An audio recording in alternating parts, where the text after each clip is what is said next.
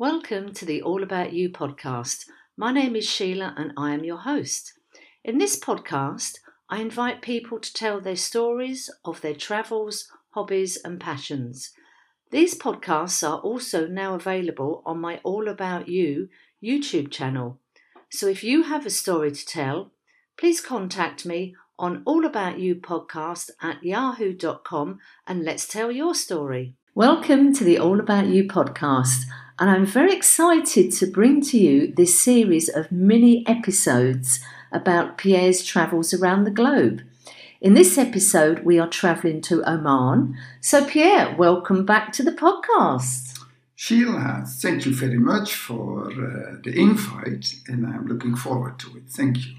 You're very welcome. So, let's go travelling to Oman. So, where do we start then?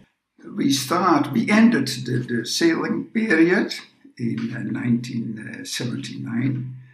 We are going to the Sultanate of Oman. I started there in July 1979, and that was my first job with the oil and gas industry. Oman is located in the south part of the Arabian Peninsula, a beautiful country, uh, mostly desert area, a lot of uh, greenery in the valleys. The valleys, that is more or less the, the valleys in the mountains, and at the coast, beautiful coastline. Yeah, for me that was the first time that I worked not on a boat, but on dry land. On dry land. So yeah, that was for me as well um, a premier. Talk about the free time what I had. So beside the job, you have free time. Yeah, the weekends. By the way, the weekends in uh, in Oman is on a Thursday and a Friday because right. it is a Muslim country. So the Thursday and the Friday. Other Muslim countries do have other weekends. Some have Friday and Saturday, but Oman Thursday and Friday. The leisure activities of the company were uh, extremely good. You had swimming pools, you had a private beach, you had squash courts, restaurants, you name it, tennis courts, hobby activities. And uh, yeah, as you know, I, I love water, so I was on the water almost every year. So, did Shell provide you with accommodation in sort of a complex? No, in some countries, yes. Other countries, in big cities like London and mm-hmm. in Bangkok, you just lived in the city, but there are other areas where you had a fenced off. Ah, okay, like an urbanization. Like Nigeria. But other countries like Oman, it was just an open area, mm-hmm. um, an hilly area with houses and schools and clinics and golf courts, you name it. So it is open to everybody. Mm-hmm. Only when you enter the clubhouse in the beach, then you had to pass a kind of gate, some water. So uh, in the weekend, uh, I had a power boat there, and then uh, I went out sailing, and it was beautiful. The beautiful beaches there, and you have there turtles, you have fish, of course, and I like scuba diving, so beautiful, beautiful. And then I was uh, with a friend of mine Eh, we were more or less catching lobsters, getting the lobsters on the beach, putting the fire on, and eating the lobsters fresh. It couldn't be fresher. That time I liked it, but now I think by myself, poor animals, we put them alive on the fire. I wouldn't do that anymore. I liked it that time, but afterwards it was wrong. That was wrong. Uh, yeah, so the company had uh, fantastic sports and leisure facilities. They also had a safari club, so you could take a Land Rover in the weekend and go in the wadis, desert, in the mountains.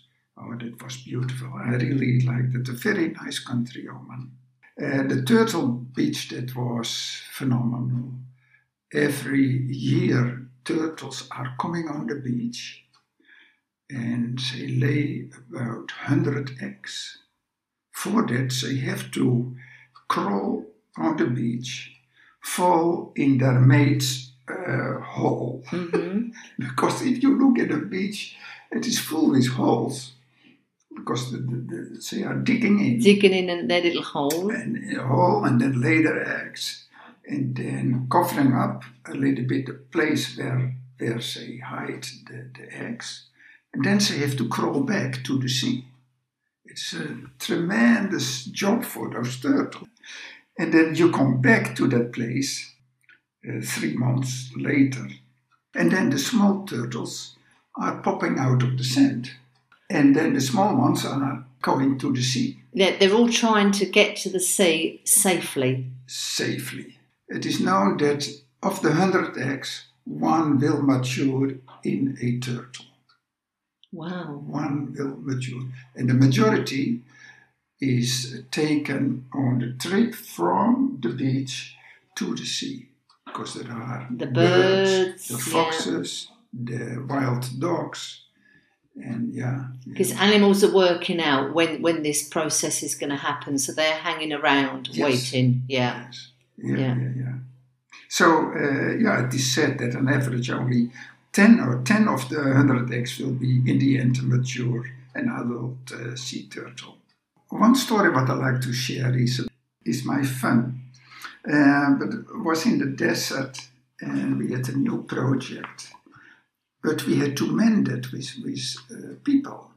And the company had a very strict Omanization program. So we had to recruit so many Omanis. Mhm. So you're recruiting company. local people.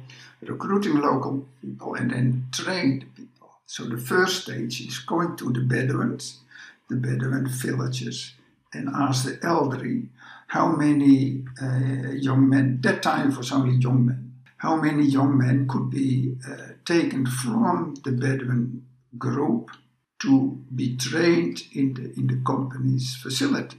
Fun, this was fun. Because, yeah, the Bedouin village had to take care that the goats and the sheep and the date palms and the irrigation system stays intact and maintained by, by the group. So they can't give all the young men to the company. Yeah, because they still need the men to sort of keep the village going, basically. Yes, yes. So the elderly had matchsticks, and then one matchstick was longer than another matchstick, and he had it in his hand, and then the young man could pick out a matchstick, and the person who had the longest one got a job. this was amazing because, yeah, he couldn't say, well, that person, that person. He did with matchsticks. I mean, that's an amazing story, isn't it? Because it's totally fair, but it's it's one heck of a gamble because you've no idea of has this person been tending the goats or the date palms. I mean, you've got no idea of their Yeah, experience. yeah. What a brilliant story! Yeah, and um, one guy who was recruited, because when, when they are recruited, they have to stay two weeks then in the facility. They will be trained, and then they go back to their village. And he came back with an, in his turn, he came back with an old Arabian coffee pot. It was still, it was not cleaned. Okay. He got it from his uh, family to give it to me as, as a thank you for recruiting him to the company. Wow. Oh my god! And I still have that. Uh, You still got the coffee in pot? my in my class vitrine, my collection. Yeah, that that was uh, amazing. Yeah. Beside the safari trips, I did a lot of snorkeling and scuba diving. And by the way, uh, another highlight in Oman was the birth of my daughter. That was the first time for the company that somebody gave birth in the clinic, in, in the Shell clinic.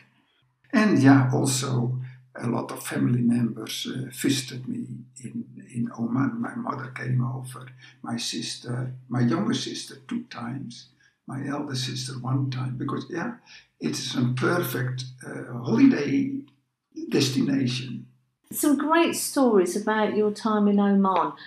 As you say, you love the water, so you really enjoyed your time there and making the most of all the water sports available. Yes, on the beach you could uh, use sailing boats. Yeah, scuba diving for me is so nice. That time I don't do it anymore. I'm 72, so no, I don't do it anymore. Well, you're still looking good for 72, Pierre, I have to Thank say. you. Yeah, So that's a really lovely podcast about Oman. So where are we going to go on your next stage of your travels? Well, Sultanate of Oman, that was uh, seven, almost seven years, six and a half years. And the next post is Holland, the Netherlands. And that was a surprise, surprise, because yeah, you are employed with Shell International, so you are more or less going to countries outside Holland.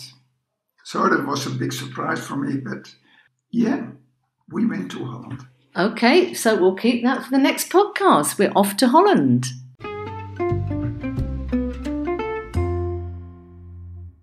I hope you enjoyed the conversation. Please subscribe on whatever platform you are using. It is free, and if you would like to tell your story, please contact me on All About You podcast at yahoo.com and let's tell your story.